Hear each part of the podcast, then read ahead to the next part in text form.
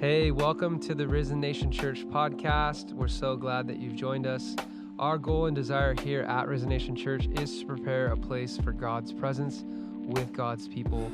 If you'd like more information on upcoming events or how to connect with us or even to partner with us, you can visit risennation.org. We do hope you enjoy today's message. All right, so I want to, um, and you can turn that pad off just for a bit. I, can we talk a little bit today about money? Because we've been talking about revival culture, and money is part of it. So in Acts, Acts 2, and I'm going to read, you don't have to turn to it, just listen. Last week I talked about repentance, and I want to make something very, very clear if it wasn't clear enough. We are, repentance is to repent from sin. Make that very extremely over the top, over communicate clear. Because sometimes people hear something and they come up with their own conclusions. We're going to leave no room for false interpretation. Repentance, Jesus, it says in Romans 6 that the wages of sin is death, but the gift of God is eternal life. And then in, later on in Scripture, it says, For all have sinned, and all have fallen short of the glory of God. And God brought a law to reveal sin. Because without us coming to a conclusion within our hearts that I am or I was a sinner, you will never have a need for a Savior. So sin has to be exposed, sin has to be repented of because you have to see your need for Him, that you can't do this. But when Jesus comes, when Jesus shows up, what I see so much in the church is people will repent from their sin, and then the whole priority of your Christian life is trying not to sin. What gives you the power to live a life that is set free from sin? Just if you read Romans 6, I, am this is homework. Read Romans 6 on your own time. It says at least six times that we have been set free from sin. So if you believe you're a sinner, then you're still bound to something that God said you could be free from right? But Romans 6, and then people get into Romans 7. How many of you know the chapters in the scriptures were written uh, uh, in Romans as one letter? So you got to read the whole thing. But in Romans 7, he comes and he's like, Now I'm talking to those in the flesh, talking to those under the law. What I will to do, I, can't do. What I want to do, I don't know how to do. And he's very confused. And people will take Romans 7 and they'll make that an excuse to live a life of sin, and we call ourselves sinners because we want an excuse to live a life in sin.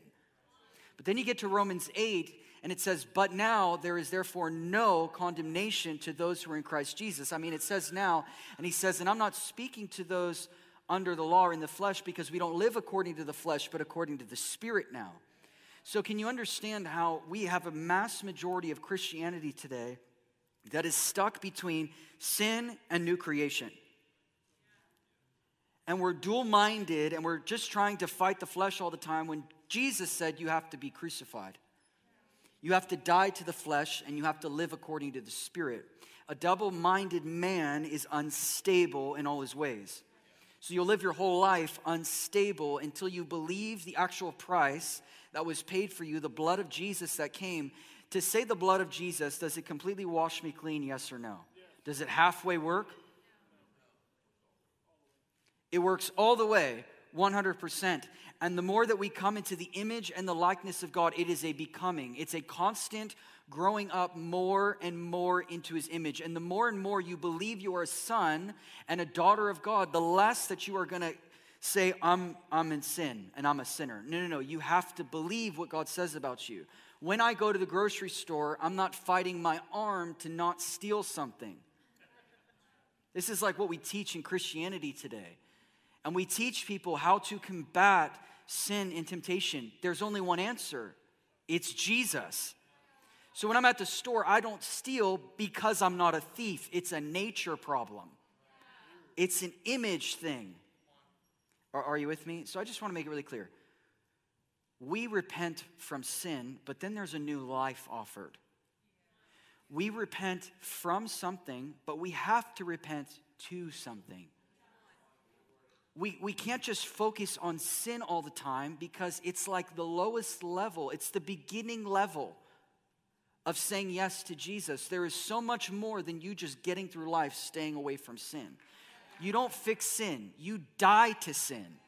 It has to not, it has to become like you're not that person anymore. How many of you say what Jesus came in, changed your life, and you can't even relate to the old man? That's because you went into him. So I just want to make sure we're clear. The first part of revival, and what I believe that God is going to do with a move like we have never seen, is it's going to be a move of holiness. But it's not going to be by works, it's going to be a young generation that has said yes to living a life. He, who can ascend the hill of the Lord? Him with clean hands and a pure heart. We need righteousness in the church. We don't need that sloppy grace thing. We need that grace that actually leads us to a life that is possible to live like Him, to talk like Him, and to walk like Him. So I just want to make sure that we're clear. We repent from sin, but we repent into Him. And that repenting into Him is a returning back to what we originally created to be, as if you never ate from the tree, justified in Him, which that means is just as if it never happened. Are, are you with me? Okay, so sometimes I think we have this idea when we hear about past revivals that, and it is this, that, man, people were just, that, that revival is just people falling on the floor, being slain, and screaming, and rooms shaking. And, I, and of course, we're down for all of those things. We welcome that here. Um, but we have this idea that it's just like these every night meetings at some church building. It's not revival. Revival has to be translated. That's, that might be how it starts. That might be stirring each other up, right? But if revival doesn't translate into my home, if it doesn't translate into my workplace, it won't be sustained. And I'll need the building and I'll need the preacher to feel like I'm in a move of the Spirit rather than becoming one with Him. So I can't tell you how much more normal this should be. What we experience here for example, cast out devils, heal the sick, raise the dead. That should be normal to us as believers. But we have separated the supernatural and the practical. And then we tell people, man, we got to keep it practical. God's not practical, He's supernatural. There is nothing, absolutely nothing about a life that can walk on water that's practical. There is absolutely nothing practical about a man that would yell at a tomb with a man in it for four days and that man would come up. There's nothing practical about how supernatural God is. It's a kingdom that doesn't make sense whatsoever. The world will try to figure it out and we will try to dumb it down, but it won't work. So that's why Jesus always had to say, To him who has an ear, let him hear. Because if you don't want it, you're not going to get it. Sometimes people come into worship, you can sense it in the room. Some people want to be here, some people are staring at you with your hands in their pocket. And people are like, Well, I, I'm not experiencing that. When's the last time you pressed in? Expectation. But you know, so let me get back because I'll, I'll, go off on a tangent on that. The Lord's teaching me how to be a pastor and a teacher. I'm going to try to teach today, okay? So just roll with me. Thanks, Kevin. Kevin's doing a golf clap for me. I can feel it. I can, I can just start feeling it. You know, it starts coming out and I can't help but preach. We have to make the supernatural normal. We have to make the power normal. It, it has to become a normal way of thinking to our children that we pray for the sick and we see the sick recover.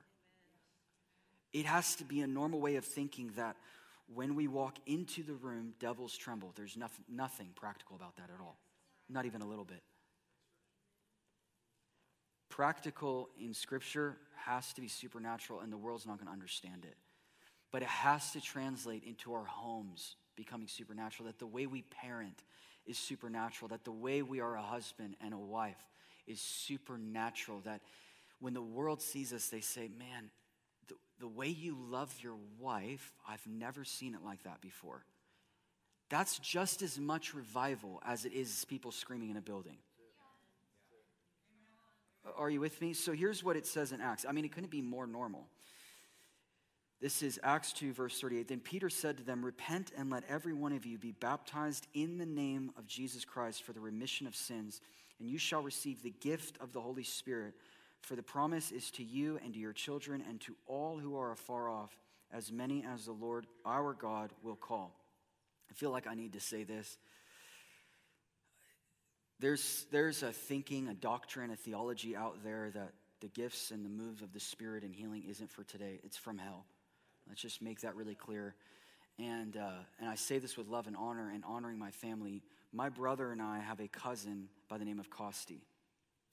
And in the Bible, it says to make sure that the flock is aware of false teachers. Got really intense in here. I have a cousin named Costi that saw healing and miracles his whole life, that got under a man named John MacArthur and convinced him that miracles are not for today. Everything you saw was a lie. All kinds of stuff, that the move of the Spirit came against our whole family stuff. And we love him.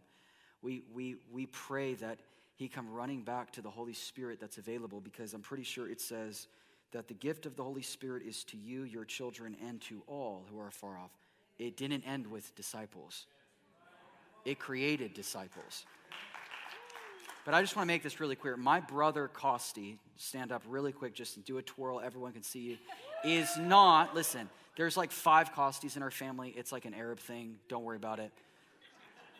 This is not the same Costi. Can we just protecting my brother because I don't want to have to hurt you, okay? So so different Costi, all right? Costi, we love you and I pray that you get pounded with the Holy Spirit today in love. He's my cousin, so we can talk like that.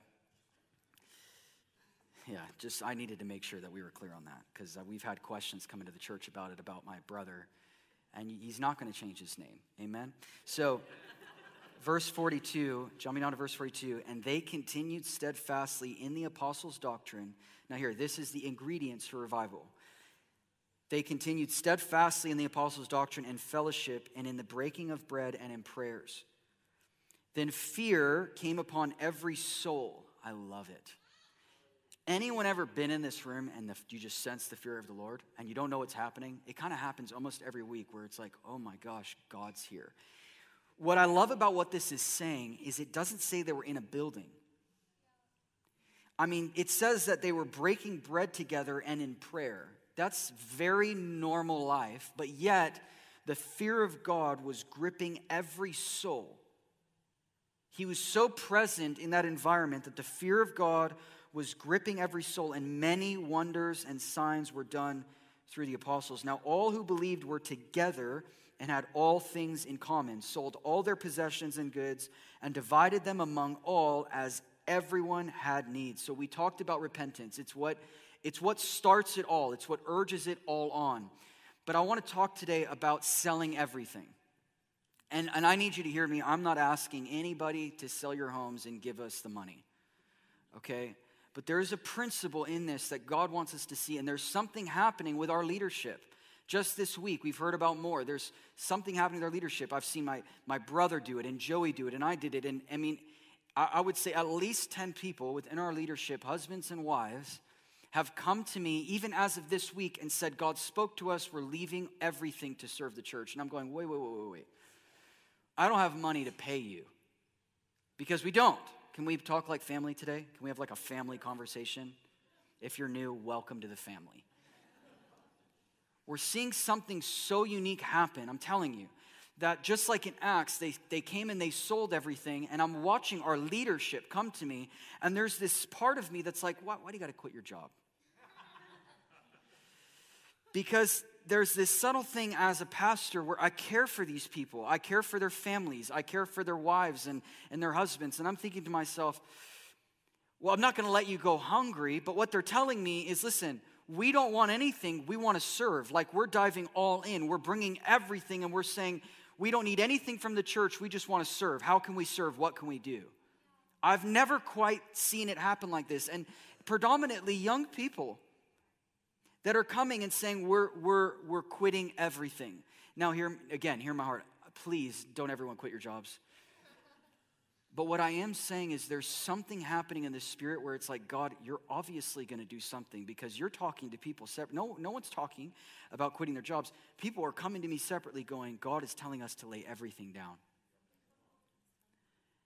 And I'm like, okay, I don't know what to tell you. I have no idea what to do. Lord, give us millions of dollars so we can take care of everybody. But you see, but you see, the early church, they didn't have a need for tithes and offerings because there was such a spirit of generosity that the church was able to just give and give and give and give. And there wasn't anyone in the family that lacked because everyone had all things in common.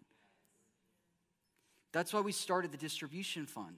We started that because I was reading Acts one day and it says that the Hellenists came to the apostles and they complained because they were left out of the daily distribution. And the Lord spoke to me and He said, Think about the generosity. Today we have to get together once a week. If we don't pass buckets, sometimes no one puts anything in it. If we don't gather, people don't give. Like we've got to keep everyone corralled and we've got to cheerlead to create generosity. But in the old in, in the new covenant in Acts, there was such a spirit of generosity. Are you guys okay? Is it okay that we talk about this? There was such a spirit of generosity that actually the church gave daily. There was a daily distribution from the church, like the church was a bank and took care of everybody.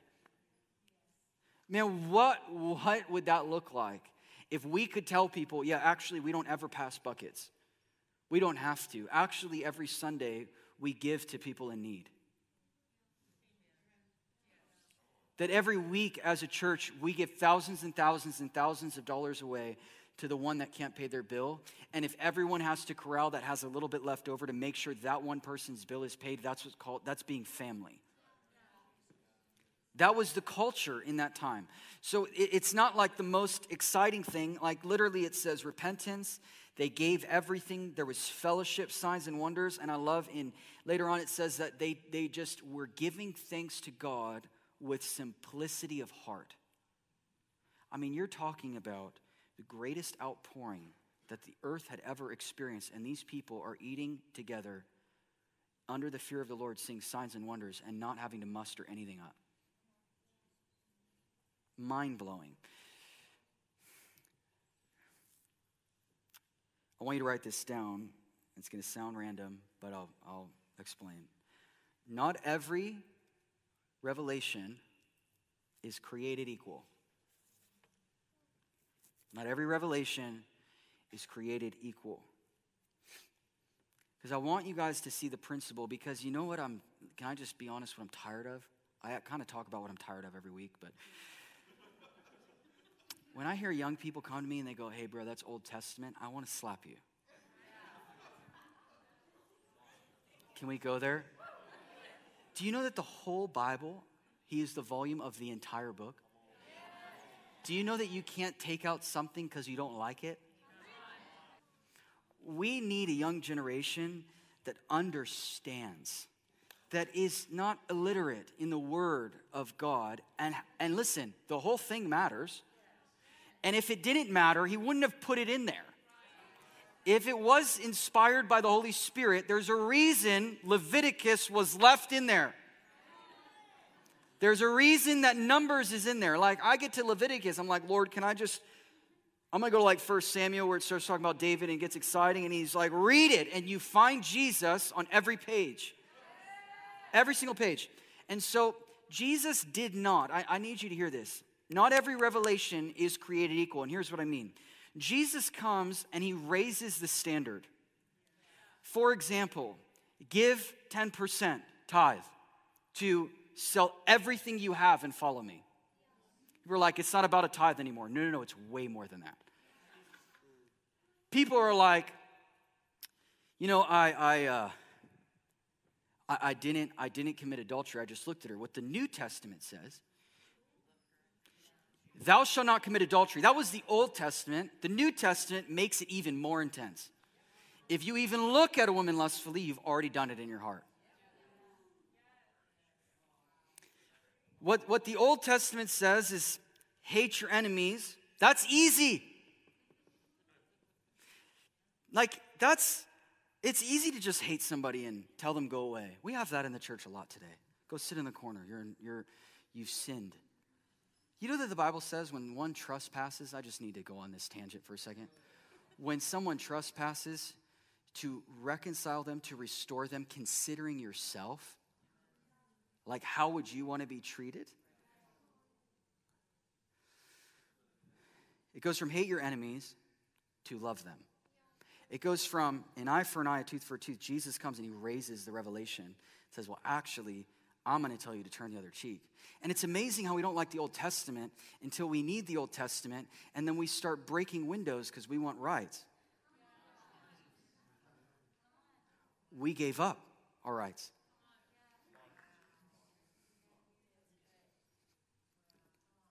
It's amazing how we'll bust out the Old Testament when we need it, but we go, man, that's, that's law, bro. Do you know that it says that not one, one word, one letter of the law will go away? So Jesus raises the bar. He makes it way harder than it was before. But here's what he does He says, I'm, I'm going to I'm to cause it to be even more, and you're definitely not going to be able to follow it. But here's what grace is that word grace means divine influence upon the heart and the reflection of the life. It's not just unmerited favor, although it is.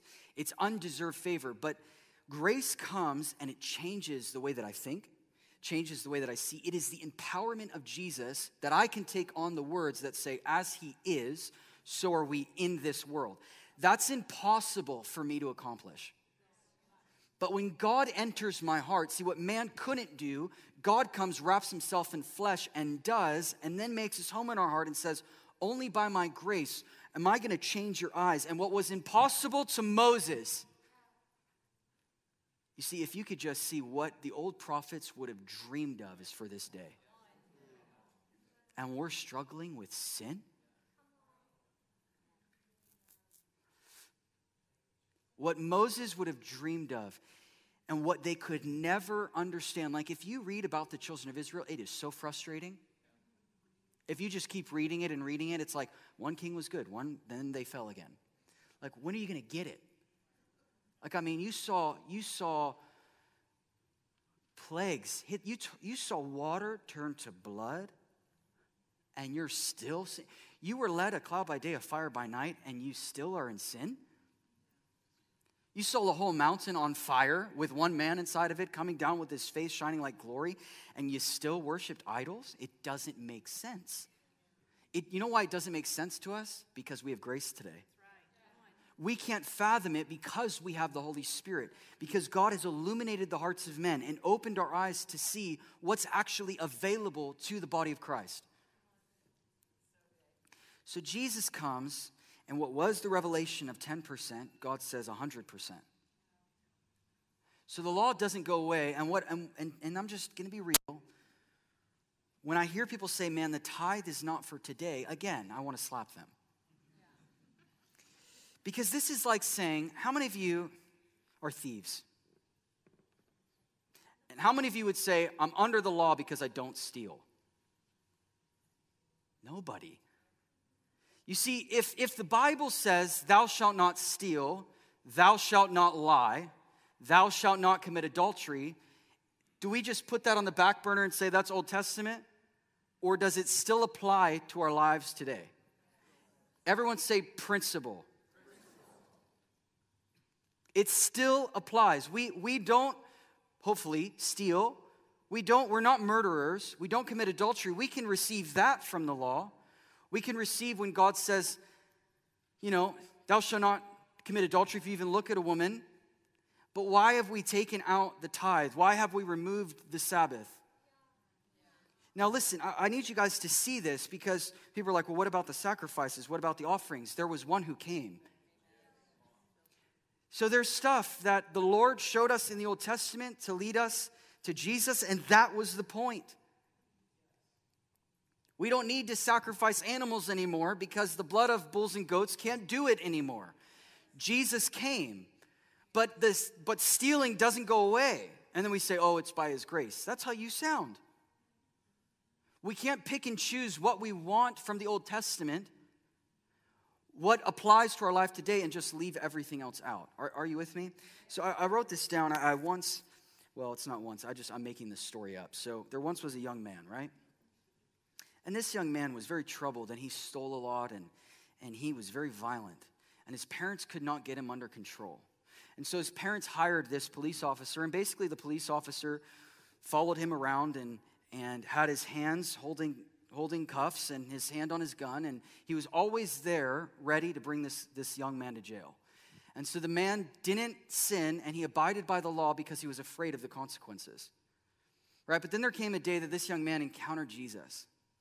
And he went to the right service at the right time, and he went to the altar, and he accepted Jesus into his heart. And the cop starts noticing, you know, this young man is not, is not like, he's not doing these things he used to do. He doesn't talk the same, he doesn't sound the same. His, what I used to have to tell him, be careful, don't do it, or I'm gonna have to handcuff. I'm not having to tell him that anymore. So the cop goes to the parents says, you know, I think that your son has changed. I don't think I need to to walk with him anymore and, and make sure he doesn't steal and, and hurt people.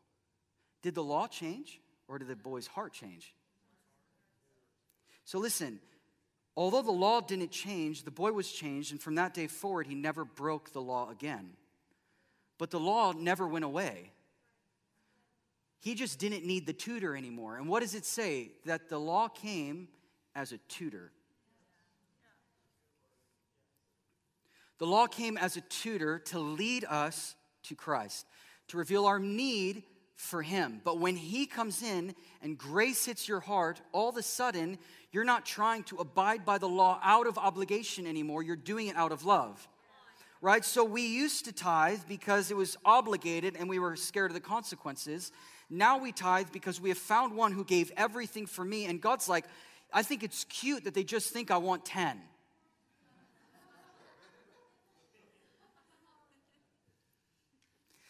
Like the, the scriptures, it, it doesn't, Matthew 5 17 says, Do not think that I came to abolish the law or the prophets. I did not come to abolish, but to fulfill. For truly I say to you, until heaven and earth pass away, not the smallest letter or stroke shall pass from the law until all is accomplished.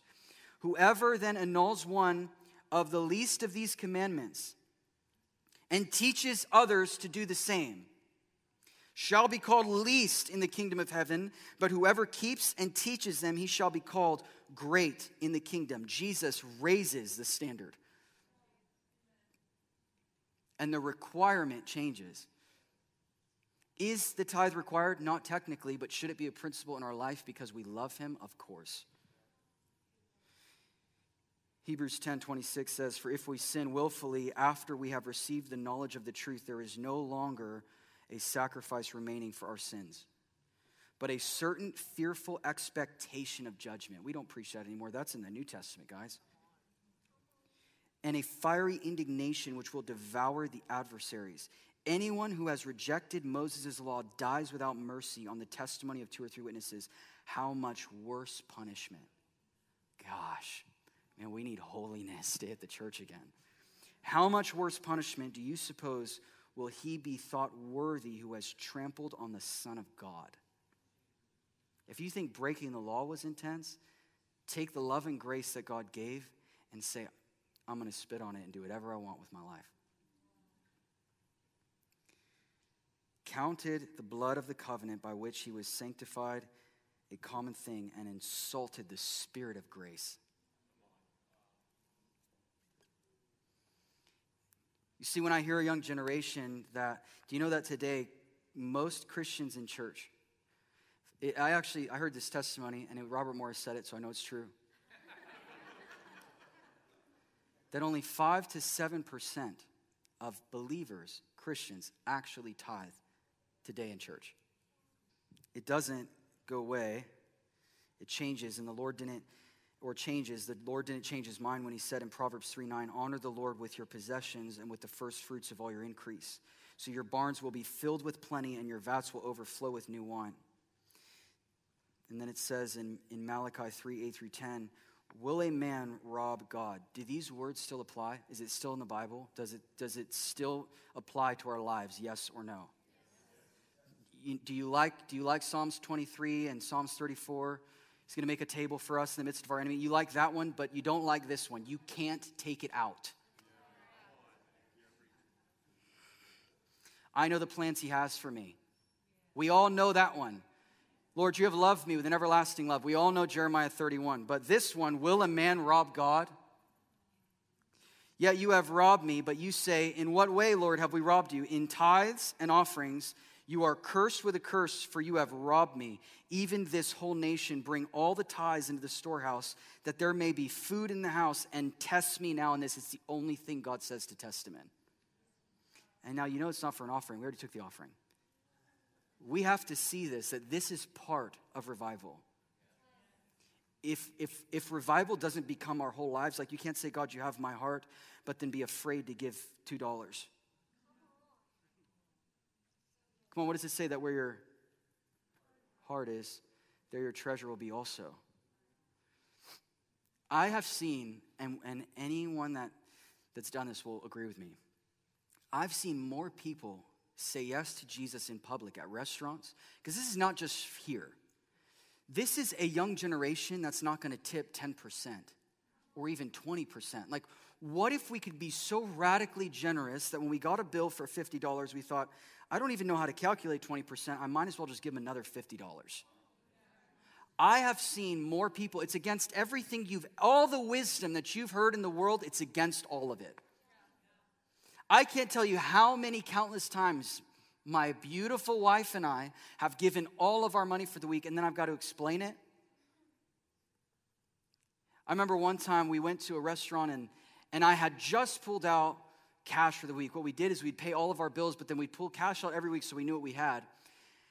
And I just pulled it out, and we went to this, this dinner place, and the, the man was sweet, and we're talking to him, we're talking about the Lord, and the Lord says, Give all of it. And I remember we were their parents, and, and I, I think it was like 400 and something dollars. So we paid the bill, and then I gave him 400 bucks, and the guy lost it. Lost at the table. I have seen more people come to Jesus through someone who doesn't serve money. And then say, man, it's just, I, I, learned it on this, this track this guy gave me, and it's, it's the wise thing to do. Nothing about this is the worldly wisdom. I heard a story of a man that, and some of you know this, I actually heard Robert Morris tell this story. I heard of a story of a man that had four accounts and he had saved up and it was retirement and all kinds of all kinds of stuff and and one day he he added it all up because he wanted to see how much he had, and it was a significant number. And right after he added up, see, be careful to add your money and count the people. He added it all up, and God came to him and spoke to him and said, How much money do you have? And he's like, Well, what account are you talking about? God said, How much money do you have? And he told, and he, obviously the Lord knows. I think sometimes God just wants us to catch up with what he's doing. And, and he had saved this money for 15 years. 15 years. God said, How much do you have? And he told him this significant amount, and God said, Give it all away. We don't know Christianity like this anymore because it's unsafe. He gave everything away. A year later, God came and spoke to him and said, How much money do you have? He said, No, Lord. and he said, How much money do you have? And he counted his four accounts. And the four accounts, each one was double what he made in 15 years. Listen, what he accumulated in 15 years, probably off good principles that the world presents to us. Giving it all away, God restored more in one year in all four accounts, double than he had accumulated on his own in 15 years.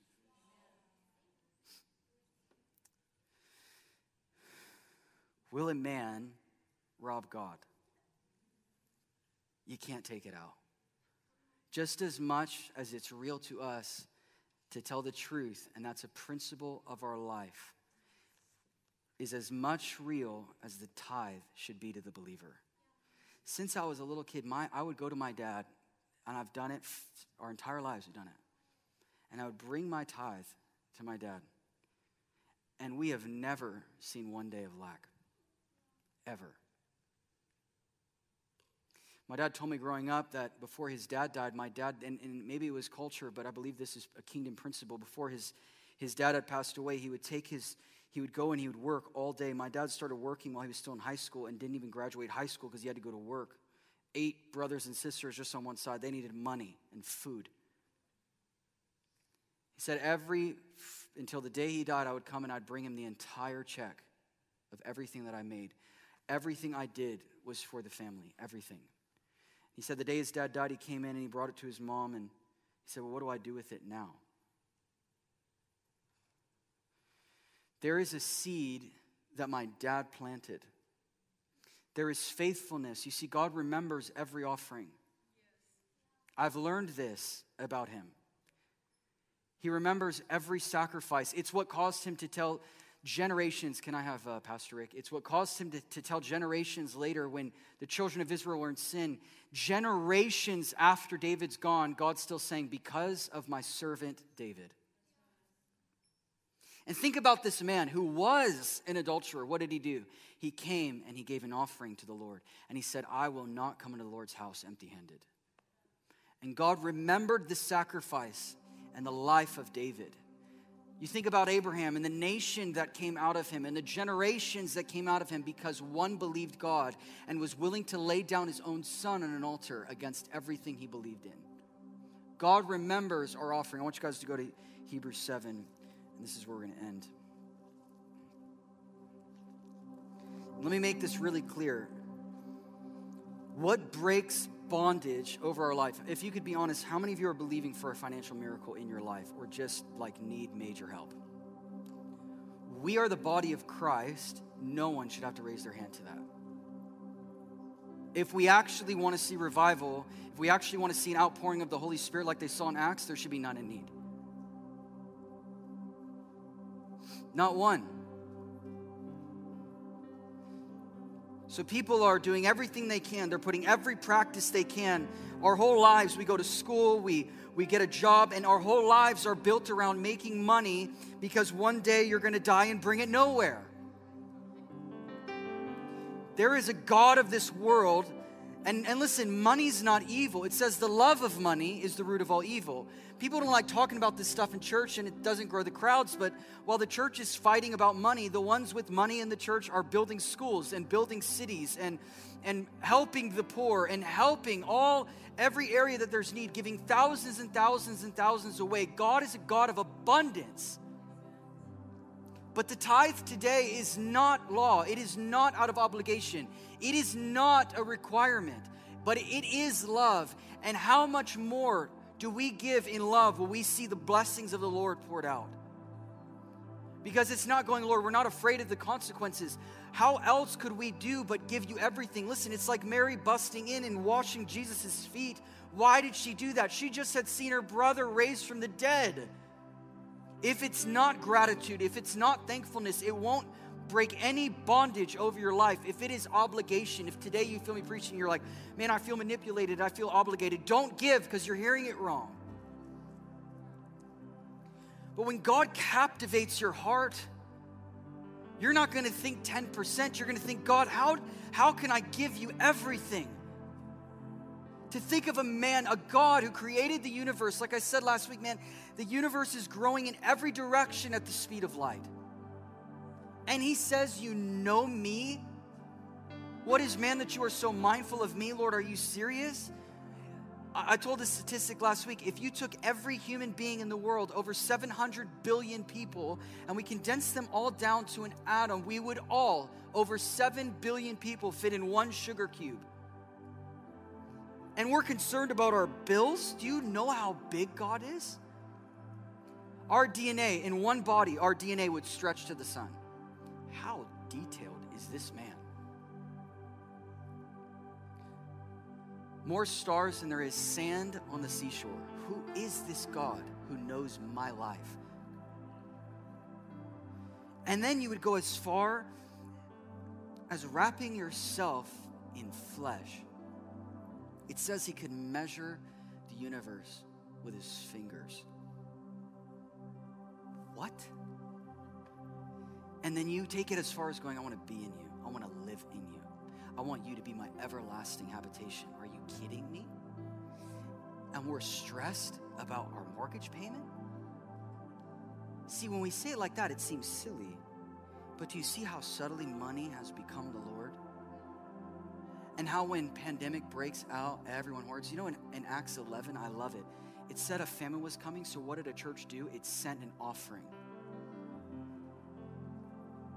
Hebrews 7, and I'm almost done. Oh my gosh, it's 1242. I'm so sorry. Um, Hebrews 7, it says this, verse 1 For, the, for this King Melchizedek, king of Salem, priest of the Most High God, who met Abraham returning from the slaughter of the kings blessed him. To whom Abraham gave a tenth part of all, first being translated King of Righteousness. Now, make this clear this is a New Testament, Hebrews 7.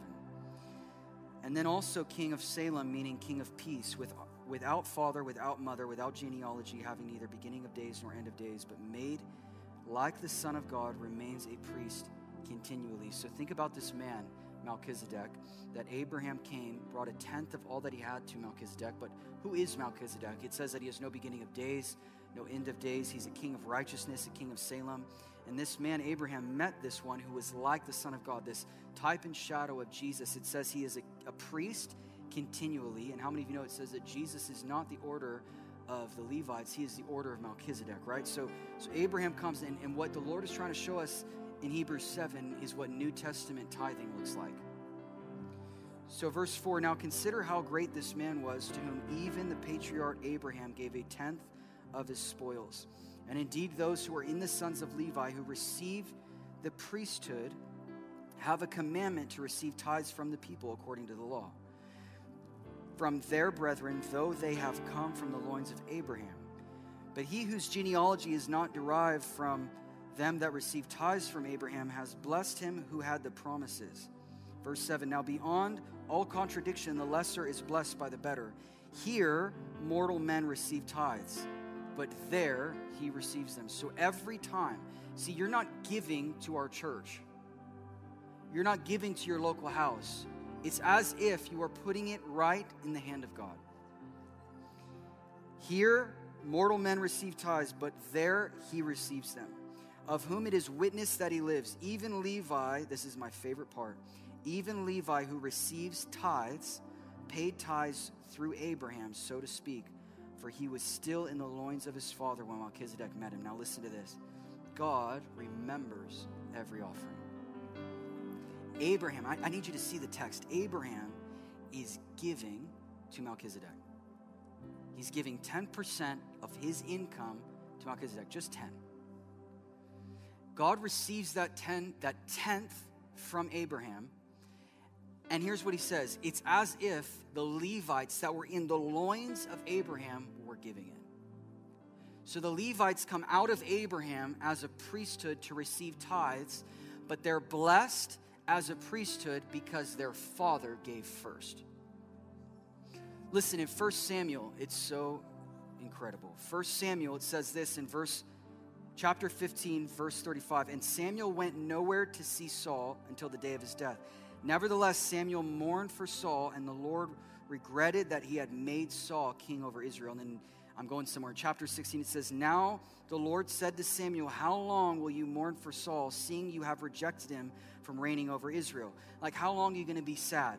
And here's what God's response is Fill your horn with oil and go. I am sending you to Jesse, for I have provided myself a king amongst his sons. Our God is a generational God, and if you can catch this revelation from the Lord, you'll realize this is way bigger than money.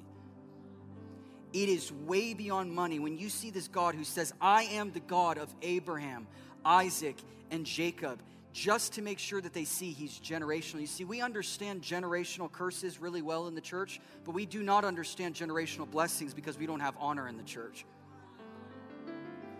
Man, we can talk about breaking curses over people's lives that their parents left for them, but we never talk about a seed that a parent planted that made my life blessed today. You think I'm standing here because I'm anointed, you are deceived. If you think that this church is growing because because my brother and I got something figured out, you're deceived. You see, when my dad was laboring, paying a price, sowing his whole life, I've seen my dad give away cars to people. Like he kept paying the payment and gave it to somebody else. It wasn't even a paid off car. You see, every offering God remembers. And when my dad is laboring, you can ask, we have people here that have been with him for 30 years. When my dad was laboring for 30 years, and sometimes 20 people would show up to church, God saw a, a man that gave an offering to the Lord a man that was willing to pay a price, and God said, Watch what I'll do with your seed. I remember being in Australia, I've shared this story before, and I was doing a power and love with Todd, and, and, and they were filming it on TBN, and I remember them telling me, Tonight you'll have a potential viewership of 25 million people. I'm like, What? I had just, well, I was not even on the time schedule yet. And I'm preparing and I'm trying to wake up, and my dad calls me and leaves me a voicemail. In the middle of the night, it's morning for me, in the middle of the night. And keep in mind, I've seen him touch the thousands, but I've also seen my dad walk into rooms where nobody showed up, and one person was there and he's preaching to empty chairs. And I remember he called me and he's weeping, telling me how proud he is of me. And I'm like, who, who am I? This should, this should be you. Why am I standing here? But yet, he's not saying, Lord, why not me? He's going, I'm so proud to see what God's doing in your life. And I thought, and I thought about this story when I was younger. I remember we went to Jacksonville, Florida. Costi will remember this. We went to Jacksonville, Florida, and my dad was invited to do a conference. And in this conference, we were at a, gosh, I'm gonna lose it we were at this this hotel and this pastor had invited my dad and he's like like really talking it up like a lot of people are to come I'm sure miss michelle remembers this and and we show up and i'm like so proud of my dad like growing up. I was like i'm to be your assistant someday. I just want to hold his bible. I was so proud of him. Like i'd see him preach and i think like gosh i want to be like that when i grow up. And i remember he went into this room and and there was nobody in there. And the pastor looked discouraged and he looked he looked like he was ashamed, and my dad made him feel like a million bucks. And they, I mean, this whole ball, there's more, there was more, there was probably 500 chairs in there. And I remember thinking to myself, I was discouraged. I'm like, what is he going to do? And he got up, and Costi was there. He got up, and he preached like a thousand people were in there, like as if he was preaching to Congress. And I'm like, who's he looking at? There's no one in the chair. And then I'm in Australia standing in front of potentially 25 million people, not because I'm anointed, not because I'm blessed, because someone before me paid a price. And guys, I'm telling you, if you can see the honor, you see, I don't just give for me, I give for my son. And every offering and every price, man, this has been the most rewarding and the hardest season of my entire life. Try starting a church during COVID and racism.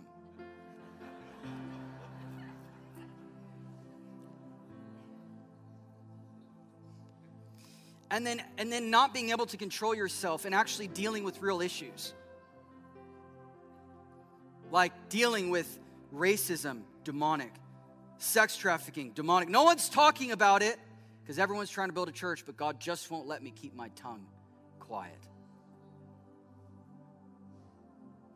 we're a church here where we're going to go after same-sex marriage is demonic abortion is demonic. And if you don't like it, you can find some another church that likes that kind of stuff, but not in this house. It's been so intense. You can ask our leaders. You can ask my wife. So intense. I feel bad for her because I'm, I'm I, I, literally sometimes will wake up in the morning and, I, and I'm spending time with Jesus and I'll get a phone call at 8 and I'm on the phone till 8 at night just dealing with issues. And it's really none of you. We love you. Bless you. People are like, oh no, did I call him? Stop. I'm not talking about you. And I'll go to my wife, just secretly, can I be vulnerable? And I'm like, what? Why did we do this? Gabriel. Stop laughing, Gabriel. But you see, it's impossible for God not to bless this. Man, I could be in our young adult skirt.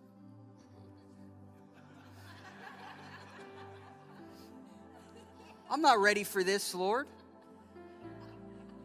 Five five hundred thousand dollars, Lord. I have no idea what I'm doing. But you see, my father did something that I just simply learned how to honor. And if we're not giving because we honor God, we're not giving at all. You can give everything with a heart that says, All I want is to receive, but it not be in love, and all you'll have done is just given everything away. I can't stress you enough how what I'm preaching to you right now has nothing to do with tithing because you're required and obligated to. But actually, there is something that will break open in your life that you haven't even expected, that maybe you didn't even want. Like what's happening, I'm like, Lord, slow down. People in other states, how Please let us be another location. Relax. I don't even know what I'm doing in mine. I can be in our young adults group.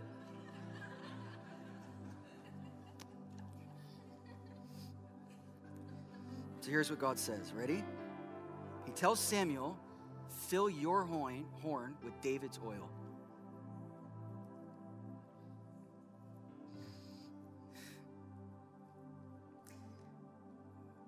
There's a blessing stored up for my kids as you stand to your feet.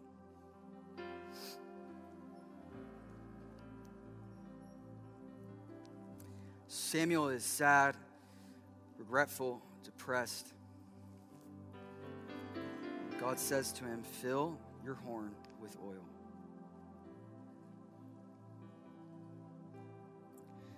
Because God wants to pour something in you so he can pour from you. You see, your anointing is not just for you, your giving is not just for you. My kids who know the word really well, mine,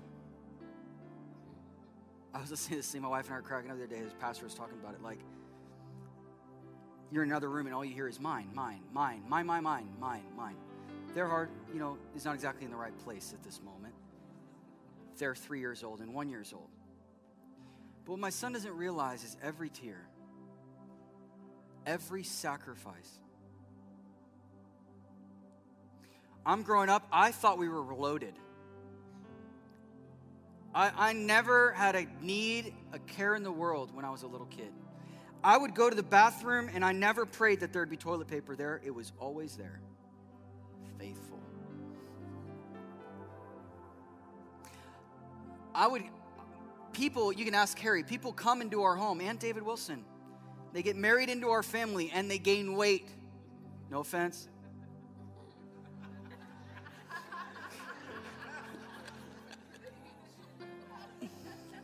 I did too. Because my, my parents always have food out. Maybe it's a culture thing, or maybe it's something that we've caught from the Lord. God is extravagant. And when I'm extravagant, it doesn't just affect my kids, it's going to affect my kids' kids. And God is not anointing me for me, but He's anointing me for my seed. Lift your hands. And in a time like this, where there is such temptation to hoard and to, and to keep, and we find things that are more important.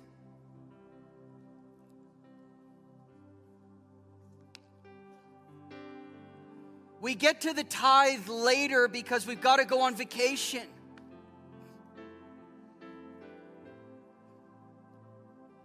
If you could see what Jesus has done, you would never wrestle in your mind again with giving because you would find a God that gave everything. And there's so much gratitude and eternal perspective hits your heart where you realize you're going to go and stand before Him with nothing in your hand. You might as well give everything to Him now.